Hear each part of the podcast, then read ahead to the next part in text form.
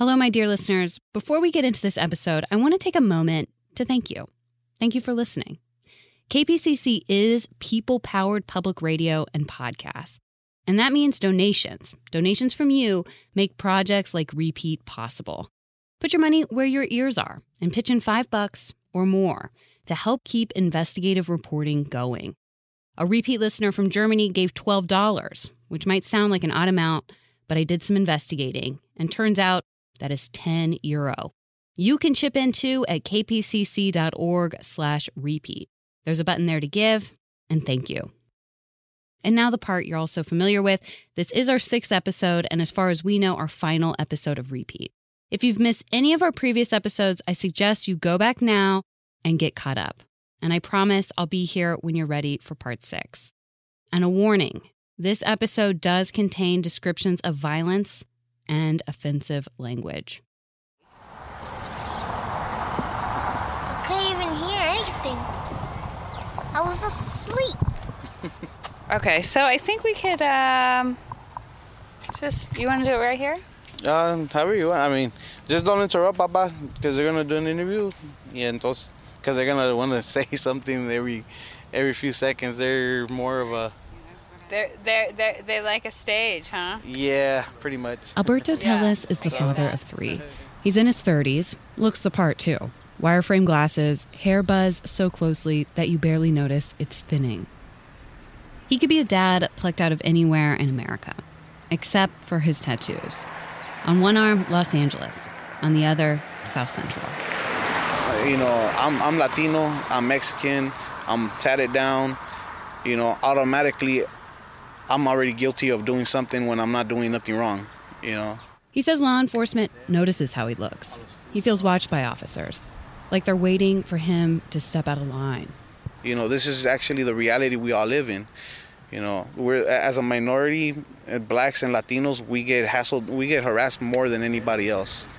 Telles holds a common view within communities of color, that they are more heavily policed than white neighborhoods.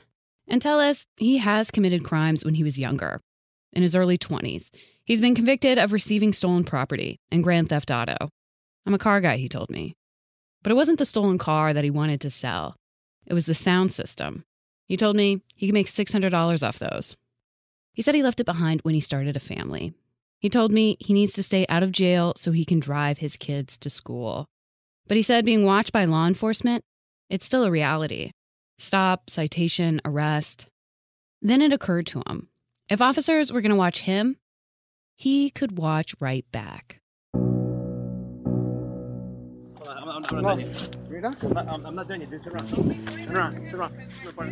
He took out his phone and started recording. He made videos of encounters with officers. Relax, your hands off. Relax. Dude, you need to relax. On the car. You need to relax. Telles has a YouTube channel where he posts these videos of law enforcement. He also posts videos of street racing because, you know, he's a car guy. You guys shouldn't be shining those lights at people's eyes while driving. No, you shouldn't. What are you doing? You could cause me to crash. This footage is shot on a street in South L.A., in Willowbrook, the neighborhood wedged between Watts and Compton, a short drive from where Deputy Gonzalo Inzunza shot Tenelle Billups. Telles told me before he started filming, he and his family were coming back from Walmart. It was well after midnight, 2016. A Los Angeles County Sheriff's patrol car was on the road. And as we got closer, he was still in the middle of the road. And when my window passed his window, he directly shines a flashlight directly into my eyes. And I have glasses, which caused me to see bright flashlights. He said it blinded him for a moment. Every time I record them, they complain about a little flashlight on a cell phone. They're, oh, I can't see you, you're blinding me. But yet it's okay for them to put their flashlight and their spotlight into close to a driver's face. Telles could have driven his Hyundai SUV away. Deputies could have pulled him over if they had reason to, but they did not. There's nothing to keep him from going home and taking his sleeping kids out of the back seat and putting them to bed. But Telles is not the type to let it go when he feels disrespected. So he turned his car around, got out, and confronted deputies. It's not just because I wanted to confront them, but it's just too much that they're just running wild around here. Telles took out his phone and started recording. Okay, relax. I have you recording. No, relax. No? Relax. You can get your hands off. Relax. The video's blurry, blue and red patrol lights obscuring the scene. At first, Telles is filming, then his girlfriend. You see a deputy pin Telles to the car, pull his arms behind his back. Telles told me that deputy, it's Gonzalo Inzunza. The video comes up when you search Inzunza's name on YouTube. That's how I found Telles. Telles showed me a citation from that night with Inzunza's name on it and his employee number. Technically, he was just trying to make me submit to him. Now, are you going to be okay now? You relax now? And I didn't. I wasn't allowing that. Like it was a power thing. Exactly. Are you relaxed now? So I can let you go. Are you calm? What part of I'm not talking to you anymore, don't you understand? I understand English. What we're asking you is, I didn't hear you say you listen to me. Okay, so then. So you're not going to fight him, all right? You're going to be good? Like, you hear what he tells me. You know, he tells me I'm in control. He tells me I'm in control, and like I told him, you're not in control. I don't care. I'm not going to get upset. I don't care. It's not trying to get you upset. I don't get upset, sir. I don't care. Okay. I really don't care if you do or don't. I know you don't. You work for us. Let's talk like man to man here. Let's talk man to man here. You may not have caught that last part. Telles said, you work for us. I don't work for you.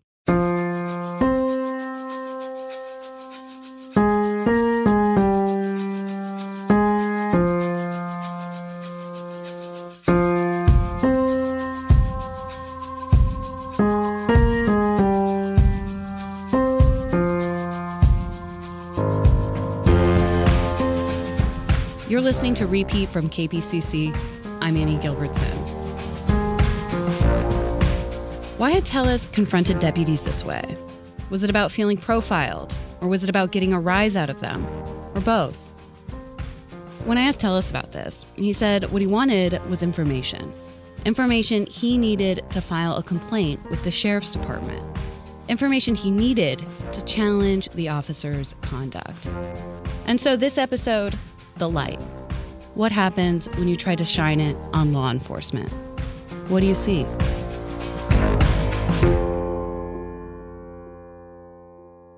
Telles said things escalated. He claims Deputy Inzunza sprained his shoulder by pulling his arm behind his back. Telles said officers ended up taking him to the hospital. He showed me a hospital bill. I asked the sheriff's department about this. They did not answer questions about this incident.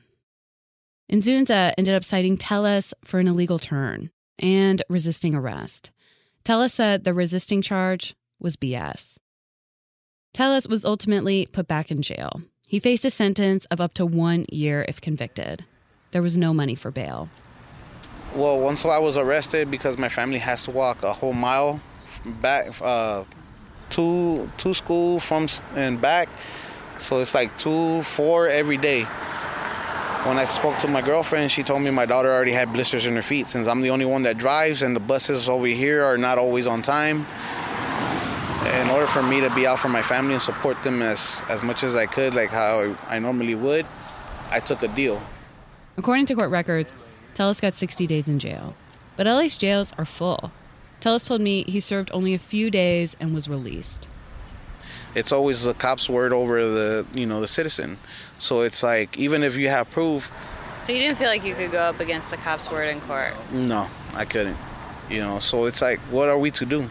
How are we supposed to beat this? So you keep filming? I keep filming when I can. Right now, since I'm on probation, I try to stay out of their way, so that way they don't. Because right now the ball is in their hands. If they feel like it, they can say, you know what, I'm gonna put you in because you just refuse to comply with me, or another resisting arrest. Telles has cut back on filming law enforcement for now, and there was something the deputy said that night that now rang true for Telles. They were in charge.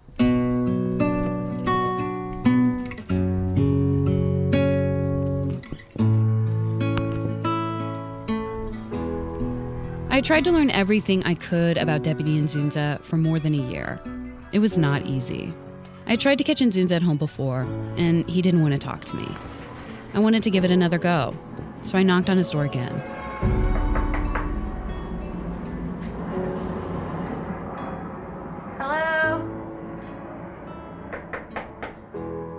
saw someone was home, but nobody answered.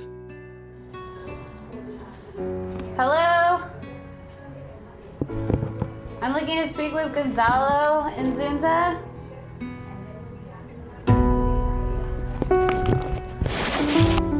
Okay, I'm gonna leave a letter here.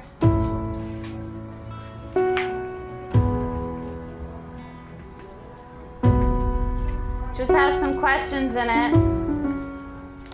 The letter had a list of questions for Deputy Inzunza, laying out what I had heard at that point. I left it at his door. I got a letter in return a couple days later. It was from a law firm that works with the deputy union.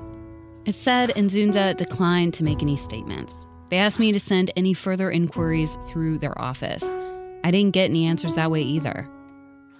Piece by piece, I had pulled together what I could about his history, the information and records not disclosed by the sheriff's department. As I've told you, DA records showed Deputy Inzunza shot at 4 people in 7 months. 2 of whom claimed it didn't happen the way officers said it did. One of them, Tenelle Billups, claimed Inzunza planted a gun. Part of the reason I started this investigation was to find out what happened in those shootings, whether Tenelle Billups pointed a gun at Inzunza, as the deputy said. I wish I knew the answer. What I found instead is a system that keeps much of the unsavory aspects of police work, the use of force by individual officers, details about police shootings, discipline, misconduct, hidden away.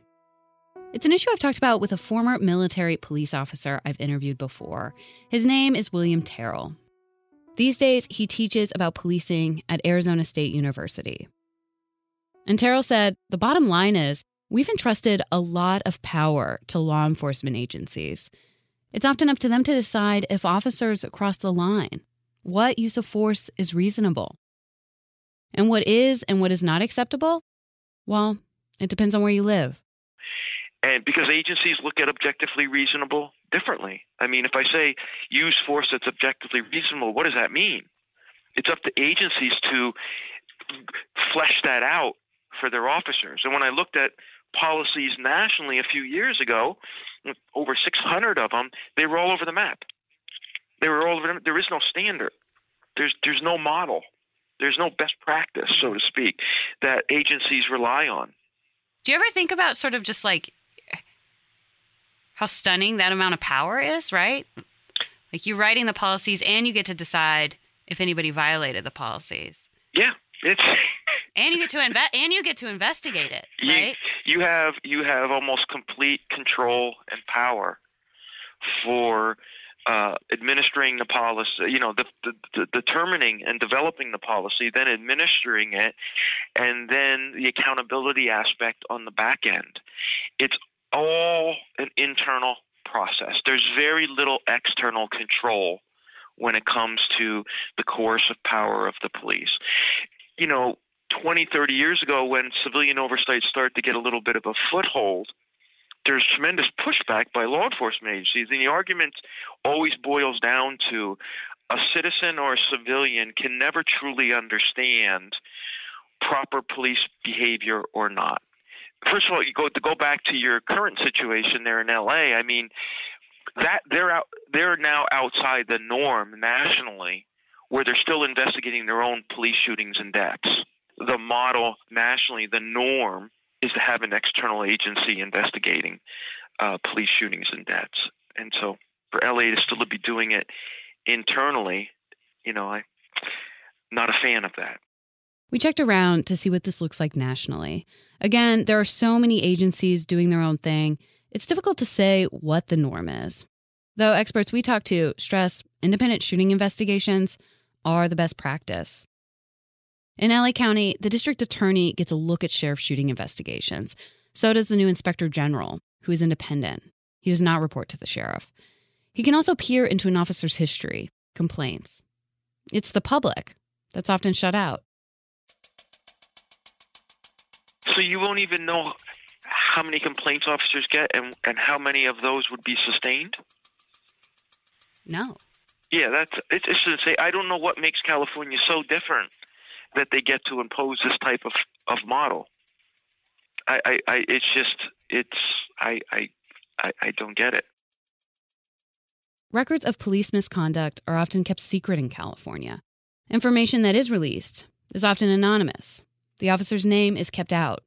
It can take an order from a judge or acrobatic reporting to get it. Our colleagues at WNYC looked at these laws recently, and laws are different depending on where you live. They found more than 20 states have laws keeping officer disciplinary history confidential. In Mississippi and D.C., it's a secret. In Alabama and Florida, it is public. I mean, it sounds like you kind of have the Florida Sunshine Law on one side of the equation and California on the other. And then, you know, most agencies with some kind of in-between model. It's just, I mean, how do you... I mean, it's a closed system, and so you can't unpack it in any way then in California. Some in law enforcement say there is good reason for concealing these records, that it protects an officer's privacy and prevents unfounded claims or minor infractions from taking a toll on an officer's reputation. Ron Hernandez, the president of the Union for LA County Deputies, told me, nobody in law enforcement wants to hide some guy that is a bad cop. We are not here to protect bad cops. We make sure deputies get a fair shake. Though information about officers is more heavily guarded than other professions, professions in which misconduct can have serious life-altering consequences. Take doctors, for example. Misconduct by doctors is posted online in California. Felonies, malpractice judgments, discipline on the job.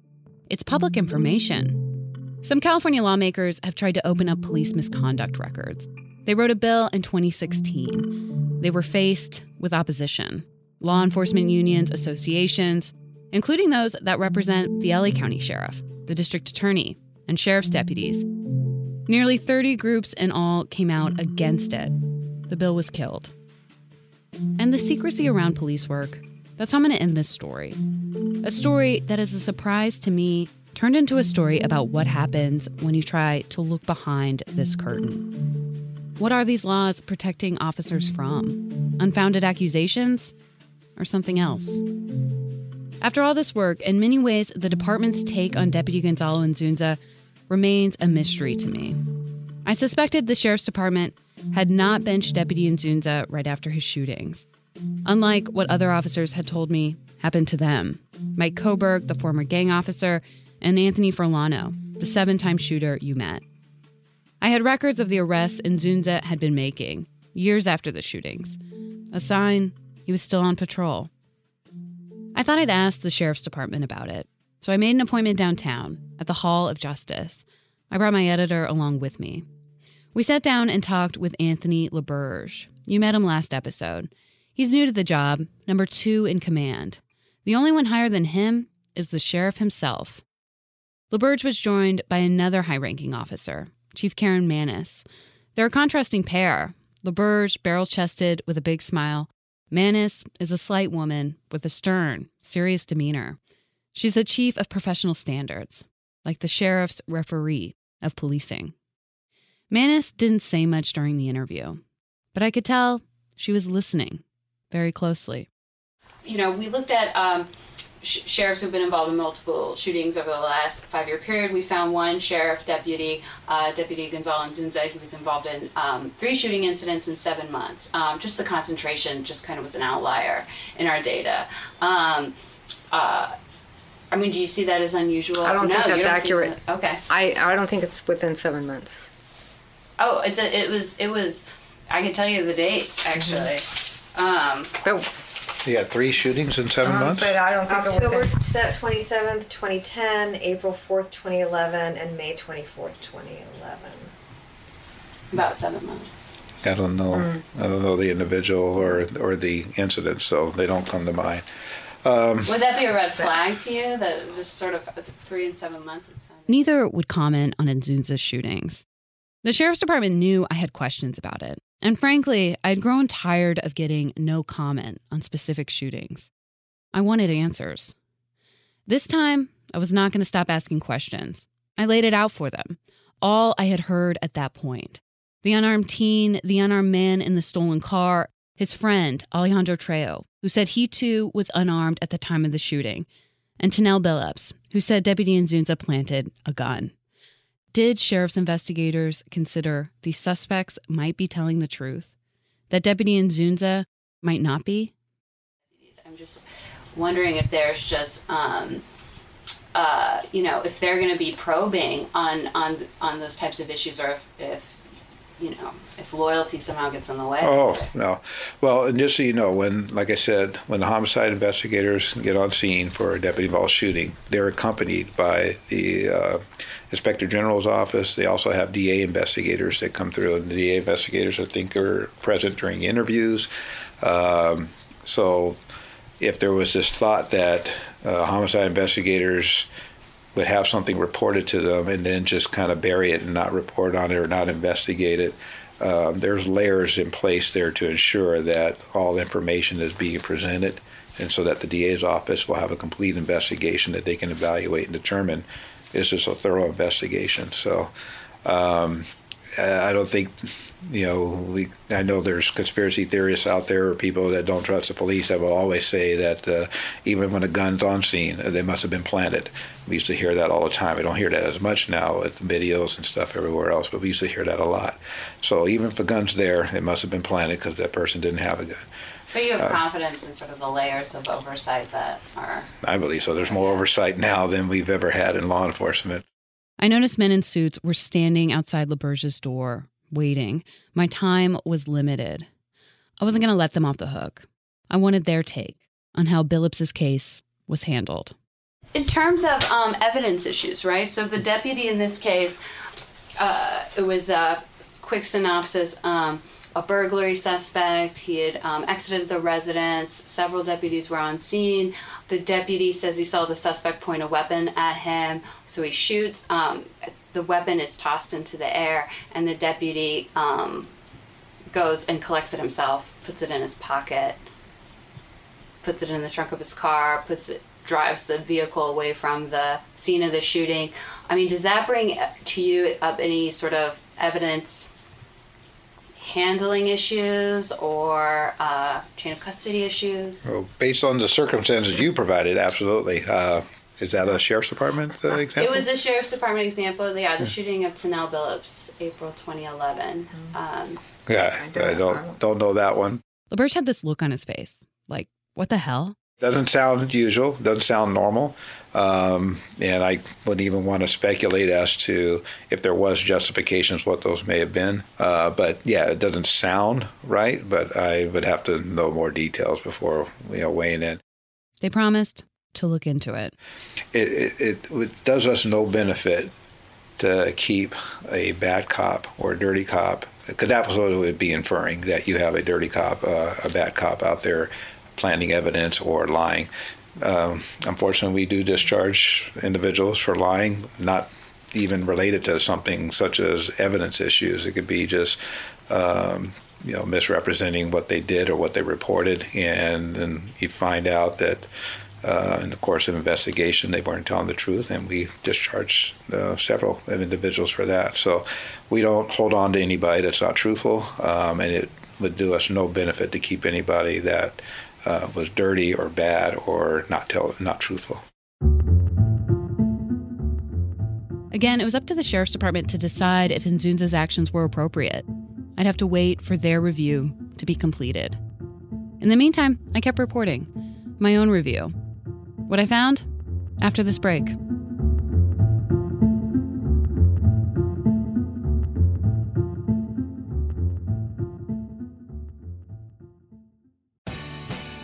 The LAS Spring Super Sweeps is happening now. You can win amazing prizes while supporting your source for local fact-based journalism. One lucky grand prize winner will get to choose a brand new Lexus or $25,000 in cash. Other prizes include an electric bike from Juice Bikes and $1,000 gas gift cards. Your donation of $60 gets you one entry to win. And the more you give, the more entries you get. Donate now at LAS.com/sweeps. Okay, so here's what I found about Deputy Inzunza. It's stuff I worked with my colleague Aaron Mendelson to piece together from court and district attorney records. Because despite laws restricting access to information about deputy conduct, there's still places you can find snapshots of it. and court is one of them. But it's limited. You can get complaints from people with the tenacity to file a lawsuit, and it takes a lot of work and weeks and months to run it all down. I wanted everything I could find together so I could figure out what conduct was and was not acceptable in the eyes of the sheriff's department. The first incident I'll tell you about is important because of what happened and when.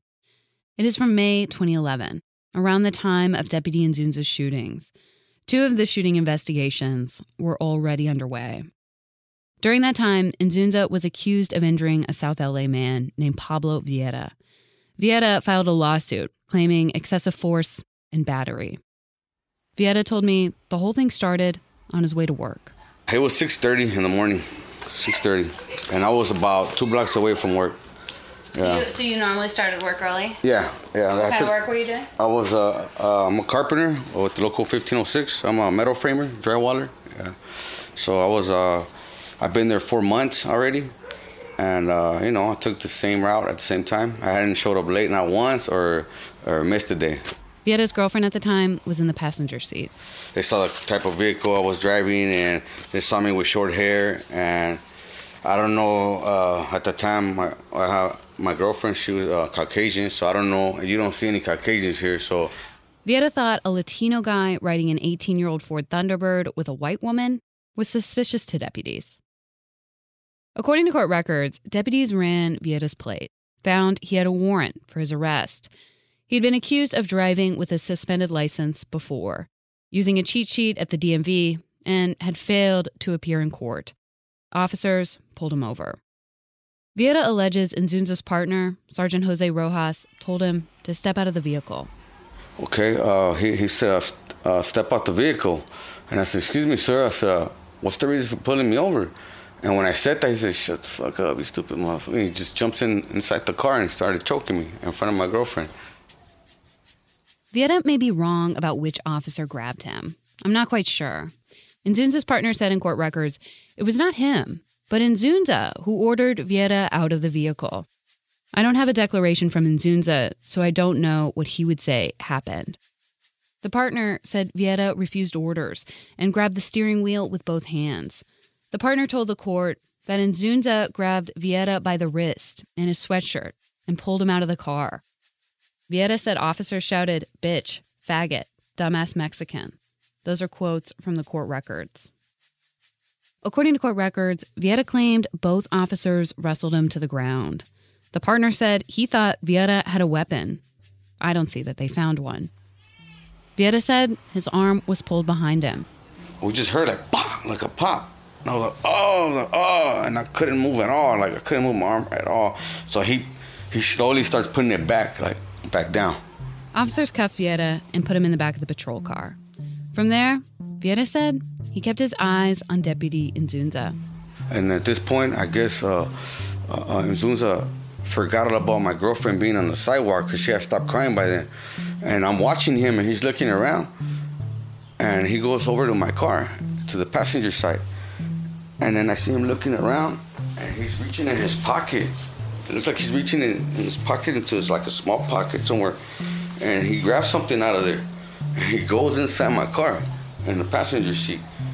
In court records, Vieira claimed Inzunza had what looked like a small baggie of dope. And he's like almost on his knees, like half of his body is in my car and his legs are outside my car.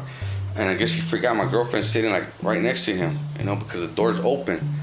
So I don't know if he forgot or what, but it looked like he put something in there. And my girlfriend said she saw a bag. She saw a baggie. So then he comes back to my car and he asked me, what's that stuff on the ground in the passenger seat? And I was like, really, sir? I said, I just saw you go over there. I said, you really gonna ask me that? Vieira claimed in court records that Inzunza attempted to dirty up the scene, but then picked the drugs back up. Vieira was not charged for possession. A sergeant was called out, and he pulled out a camera and recorded Vieira. Okay, my name is Sergeant Dean, Century Station, May 11, 2011, 06:55 hours. I'm here at 85th and Alameda in the city of Los Angeles. And here in the backseat of the radio car, sir, who am I speaking to? Your name? Pablo Vieira. Vieira's law firm gave me this recording. It shows Vieira handcuffed in the back of the patrol car. He was wearing a yellow T-shirt and khakis, smeared with paint and dust. What was the reason for the camera? Sir, because I'm getting your statement on tape to see what happened or not. And it's just something that I do to start to document the contact. Okay? Are you sick or injured in any way as a result of the contact with the deputies?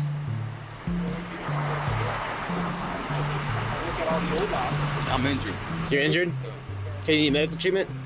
No. What hurts? My arm. What happened? It was a short interview. Vieta told the sergeant an officer tackled him down like he was some animal. Okay. Just twist my arm back and it popped like 3 times. So your left arm hurts? Yes, sir. Anything else? No, that's it. Okay, going off tape. Vieta was taken to the hospital, where he alleges a fracture in his elbow was found.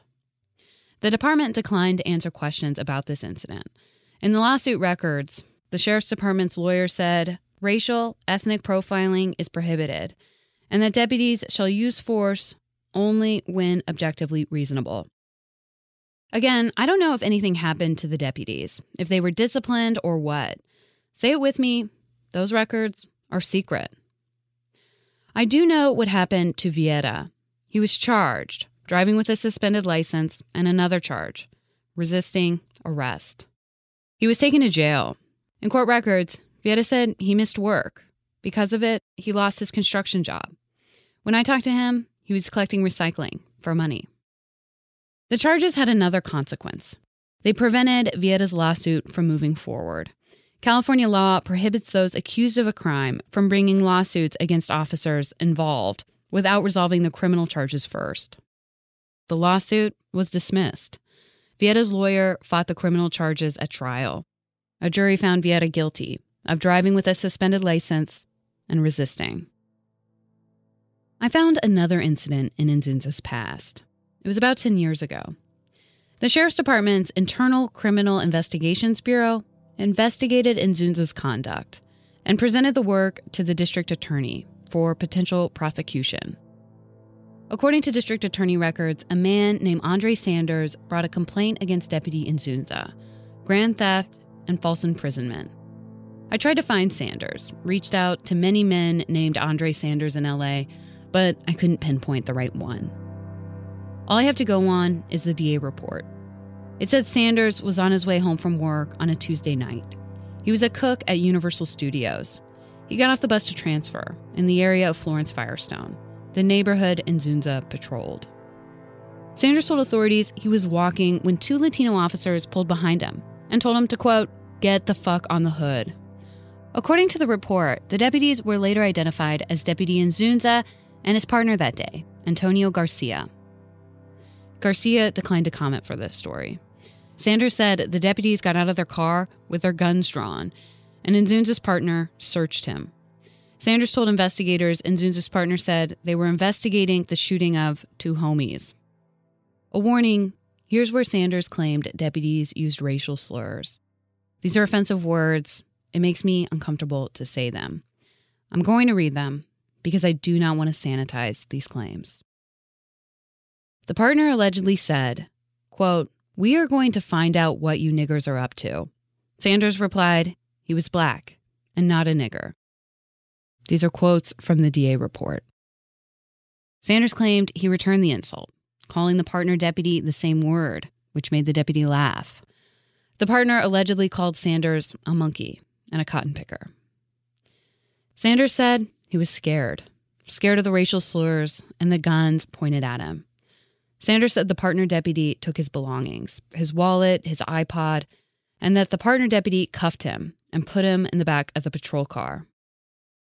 Then Sanders alleged the intimidation continues with this bizarre ride. Other people in South L.A. and civil rights advocates have told me about rides in patrol cars. You hear about deputies picking people up and dropping them off in rival gang territory. It's illegal to detain someone without justification. Sanders told investigators Deputy Inzunza drove past 2 young men walking. Sanders claimed Inzunza yelled out the window, quote, hey, we have a nigger in the backseat. Y'all want to fuck him up?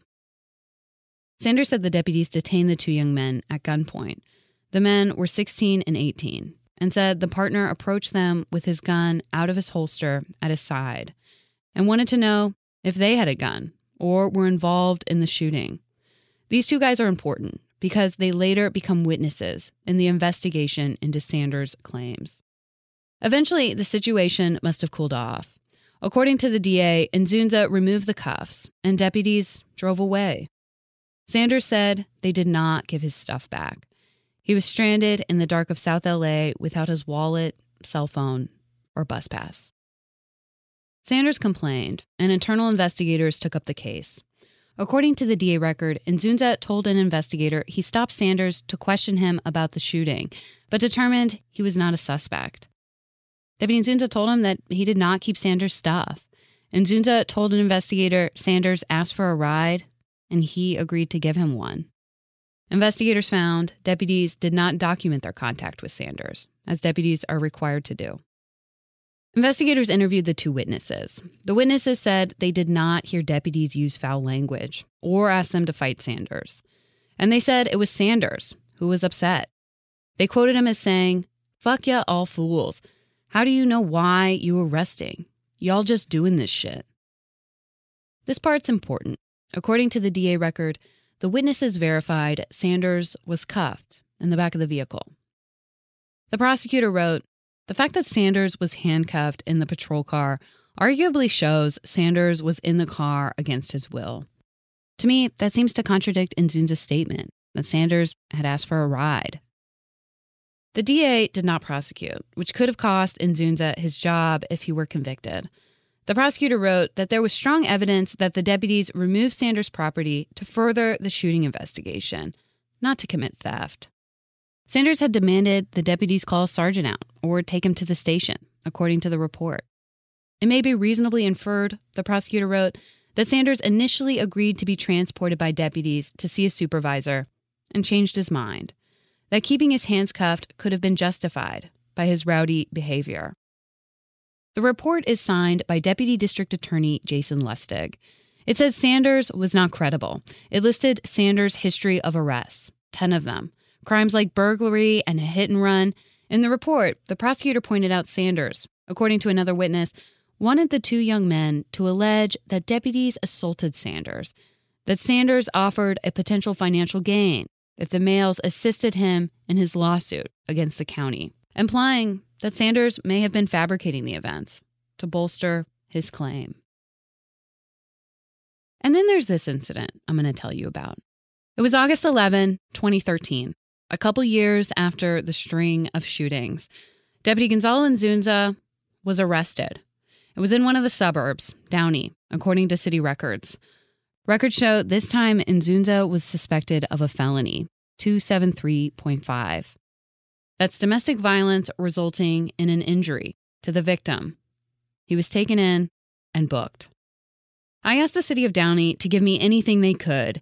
Give me photographs of the injuries or recordings of the 911 call.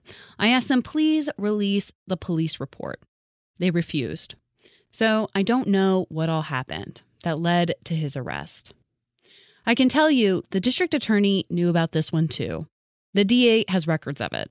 In them, I see Deputy Inzunza was accused of another offense, property damage. That in addition to domestic violence. Next to it, a note about a cell phone. Maybe that was the damaged property. Once again, the DA decided not to file charges. Charges that could have pulled Deputy Inzunza from the job, according to the sheriff's department. Instead, the district attorney diverted the damaged property offense to a hearing program, basically a conflict resolution program with a mediator. That means no public court record and no conviction. As for the domestic violence felony, the deputy district attorney wrote one sentence. I'll read straight from the DA report. Quote, "The evidence presented tends to indicate that the bruising on the victim was caused by accident, as the suspect tried to calm an angry spouse who, according to the victim, was irritated because she had just started her menstrual cycle. Victim is non-desirous." I take this to mean his wife did not want to help prosecutors press charges. We checked with an attorney about this. A non-cooperative victim does make prosecution harder, but it doesn't automatically mean charges get dropped. It's not up to the victim. It's up to the DA. So I asked the DA's office about the decision not to prosecute. The office canceled my interview an hour before we were going to meet, and then declined to answer questions specific to these decisions, but said in a written statement, if a peace officer's conduct rises to the level of a provable crime, this office will file criminal charges. In the cases they've chosen not to file, a spokesperson said the documents stand on their own, which I take to mean they are standing by their evaluation of this case, including the consideration of the victim being irritable because of her menstrual cycle. Deputy Inzunza's employer, the sheriff's department, knew about this, or should have known. A sheriff's spokeswoman said anytime an officer is arrested for a felony, the department is notified. And if criminal charges are not filed, the department can exercise its own options, take administrative action. I checked sheriff's department records. Deputy Inzunza was still making arrests. It appears the sheriff's department allowed Deputy Inzunza to remain in the field after this. He remained an officer. They kept him on the job. After Andre Sanders and the allegations of racial slurs, after the shootings, the unarmed teen Leneric Naborn and Alejandro Trejo and Julio Haro and Tenelle Billups, after the drivers, Pablo Vieira and Alberto Telles. I don't know if the sheriff's department put these cases together and saw Inzunza differently. We don't get to know that. We don't get to know if the sheriff's department saw a problem, if they did anything at all. And it's not just Inzunza, not just LA County Sheriff's deputies. It's true for the more than 80,000 sworn officers in the state of California. Their conduct is often kept from the public, kept out of the light. I do know what happened to the men who claimed Inzunza hurt them. They were arrested, they were charged, they were incarcerated. Two of them for resisting, an officer's word against theirs. That was the pattern. That was the pattern that was repeating. This call and your telephone number will be monitored and recorded. To accept this call, say or dial 5 now. Tenelle Billups told me he's changed in prison, grown as much as anyone can in such a chaotic and confined space. Are you there? Okay, cool. What's up? How's it going with you? I'm fine. I'm trying to stay out of trouble. I got into some trouble yesterday. Shoreline, trying to make it to Canteen. We both, luckily I've been taking these anger management classes and alternative to violence programs because you know, we, two guys, we both frustrated. It's hot. We're trying to get in the store last minute, so I almost went to blows with him. But I had to say, "Hold on, man. You know, this could be resolved in a different manner. We ain't got to go. We're gonna end up messing ourselves up, you know." So both two men, we can come to a resolution, man. You know, and we realized we both was frustrated, so that's where the anger was stemming from. It wasn't just that we was. Yeah, you guys were just trying to get. You were at the like the commissary. Yeah, just trying to make it because that was the last day for yesterday and until another week. So it seems like they've been tough over there. Huh? It seems like things have been tough over there. Yeah, well, it's always tough. It's prison, you know. The first time Billups called me was on Christmas Eve in 2015. He was rushed. He tried to fit his story in the prison's 15-minute call limit. He didn't know if he'd get another chance. Later, he told me he wanted to talk to a reporter because he thought it might help his case. For what it's worth, he says he's still willing to take a lie detector test. He's since learned he could get out early, not because of any news story. It was the millions of people that voted to ease California's sentencing laws. The laws changed through ballot measure. Now, thousands of inmates could get out early. A specific portion of the law affects Billups. He could get more credits for time served, shrinking his 27-year sentence, though his release is likely still far off. I look forward to my freedom. that was another reason why I took the deal, because I didn't want to see sitting here with a life sentence and not knowing when I'm going to get out of here. I mean, has that totally changed your outlook on life? Like, yeah, I would be grateful for that. You know, I'll get out and I'll pursue schooling or something to try and be able to obtain a good job so I could take care of myself as well as my kids. Billups's kids were tiny when he was locked up 7 years ago. The youngest was in diapers. The kid's grandmother, Jackie Venters, took them to visit during the holidays last year. But truth be told, it's hard for them to make it the 150 miles up to the Central Coast prison. Billups rarely sees them. These new laws, they're part of the changing landscape in the criminal justice system happening right now in this country. People deciding what once seemed appropriate is no longer acceptable, and throwing the power of the electorate behind new standards, a tipping of the scales. These same people, the voters of California, could decide law enforcement agencies investigating their own shootings is unacceptable, that secretive police laws are not in the public's interest, that they want to shine the light. Towards the end of my reporting, one of the last interviews I did was with the sheriff himself, Jim McDonnell. He's head of the largest sheriff's department in the country. Last episode, you heard our discussion on ship magnets. Okay. I'm sure you heard, looking specifically at the shootings of Deputy Gonzalo Inzunza at Century Station. He shot up 4 people in 7 months. I'm not going to talk about individual cases here. Okay, I mean, the question I had was the people that were shot specifically, they told me, 2 of them said that it didn't happen the way officers said it did. Mm. One said that a gun was planted at the scene of the shooting to justify the shooting. My question for you is was that claim investigated? It certainly, if that allegation was made, it was investigated and investigated exhaustively. I don't have information on that particular case or which one you're tying that allegation to, but if you have information that we need to look into, we will look into it further. Whenever any allegation is made, we take it, we run with it, run it to ground, and take it wherever the truth takes us. Yeah. I can't, having seen a lot of the case file of the Gonzalo Inzunza shooting of Tenelle Billups, I can't see that claim was actually investigated at all. Well, it's clear that it's in the homicide record that the suspect told investigators that he did not have a gun, but I don't see that it was followed up from the records I have. Yeah, I'm not sure what records you have. We can take another look at it and see what was done in furtherance of that. Yeah. Okay.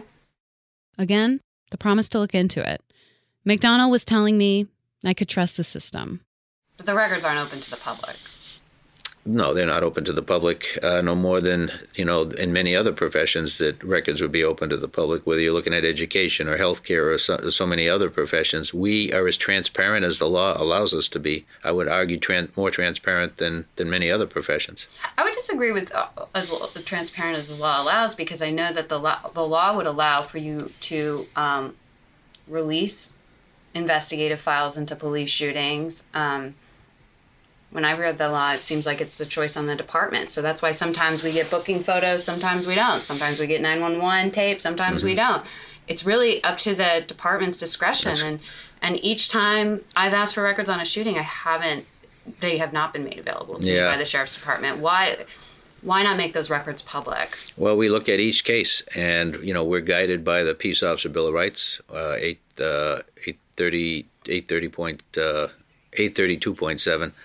Guides that, but we make an assessment trying to balance the needs of the organization, the needs of the deputy, as well as the need of the public to know. And we share what we can reasonably, and I think we've done a pretty good job of it lately. Mm.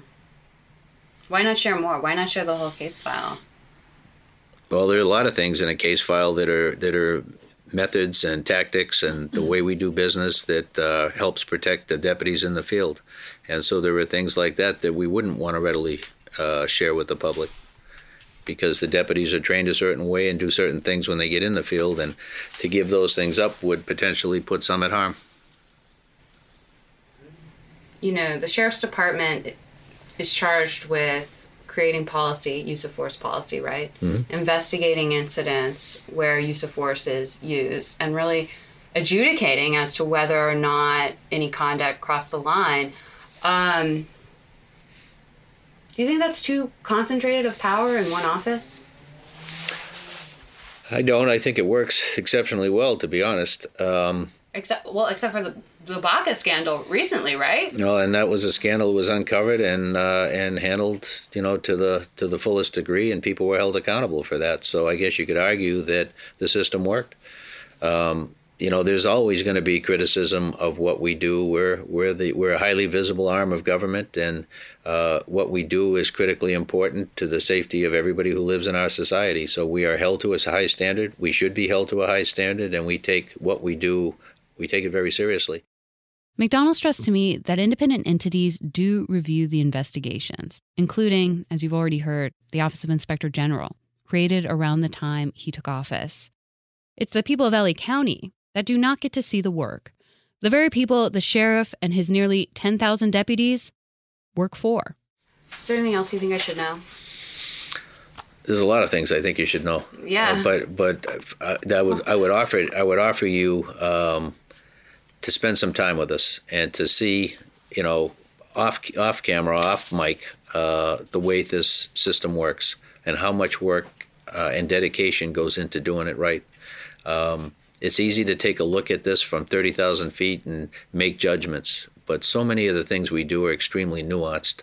And when you get down to that granular level, I think you come away with a different perspective, one of just the complexity of what we deal with, and the nature of what we deal with is such that often not easy to understand. People make judgments on what we do, I think, and often that's an unfair assessment of a deputy, of an individual who's dedicated their whole life to doing good, and are maligned because somebody just took that quick snapshot and it didn't show the whole story. Are you saying I can go to an executive use of force review committee meeting? I don't think you can do that, probably, but we can show you how the system works. I think Anthony went over quite a bit with you. I feel like I'm pretty clear as to the process. You know, the work product is really what it's not publicly available. Right, it's not.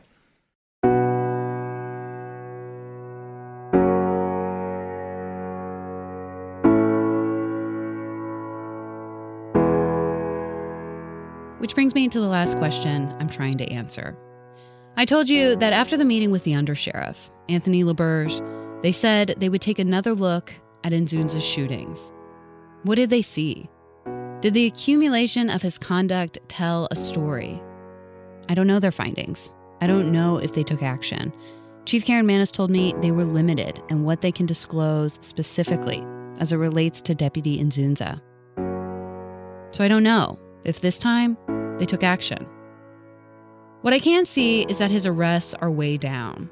He went from arresting more than 90 people a year early in his career to just 2 in 2017. It's a sign he may no longer be on patrol. For a while, I wasn't sure Deputy Inzunza was at the department at all. His name is no longer listed on county payroll. It made me wonder if he had been placed on unpaid leave, or if he quit, or if his name had been scrubbed off for another reason. I don't know. So we went around the county, checked with the state, and learned, yes, as of February 2018, Inzunza still works at the Sheriff's Department. LA County will not tell me what exactly Deputy Inzunza is doing. At one point, we straight up asked, does Deputy Inzunza work for you? Yes or no? The county's lawyers responded in a formally worded letter. They said they could not say one way or the other. It said the public's interest would be better served by not telling us. This, too, had become a secret.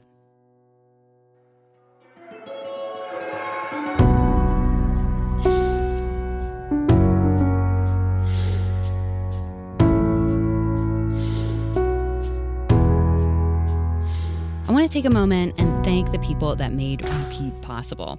Thank you, Katie Briggs, for your beautiful design work and your championship of public media and investigative reporting. You believed in this project from day one. Vijay Singh for keeping track of everything. Jay Arella for building the website. A thank you to Alex Shafford and Kristen Muller for your support. and Melissa Liu and Brianna Lee for social media and engagement, Meredith Kakamo for your video work, Valentino Rivera and Sean Campbell for engineering and helping us sound so good. A thank you to James Kim for your fabulous production work and to Andrew Epen, our composer. A thank you to our fact checker, Trisha Tonko, to Misha Youssef for production help, and Riley Bagan for additional reporting. Aaron Mendelson, thank you for your excellent reporting that made this podcast possible. And thank you to Arwin Champion Nix, our senior producer, who challenged us to think bigger about what was possible. And a special thank you to my editor, Evelyn LaRubia. You saw the story, the potential, and coached us every step of the way. Last and most importantly, thank you. You, our listener. Thank you so much. You can follow me and my future projects on Twitter. I'm at Annie Gilbertson. A reminder that listeners like you make this work possible. Please donate to KPCC. We've got a donation form over at kpcc.org/repeat.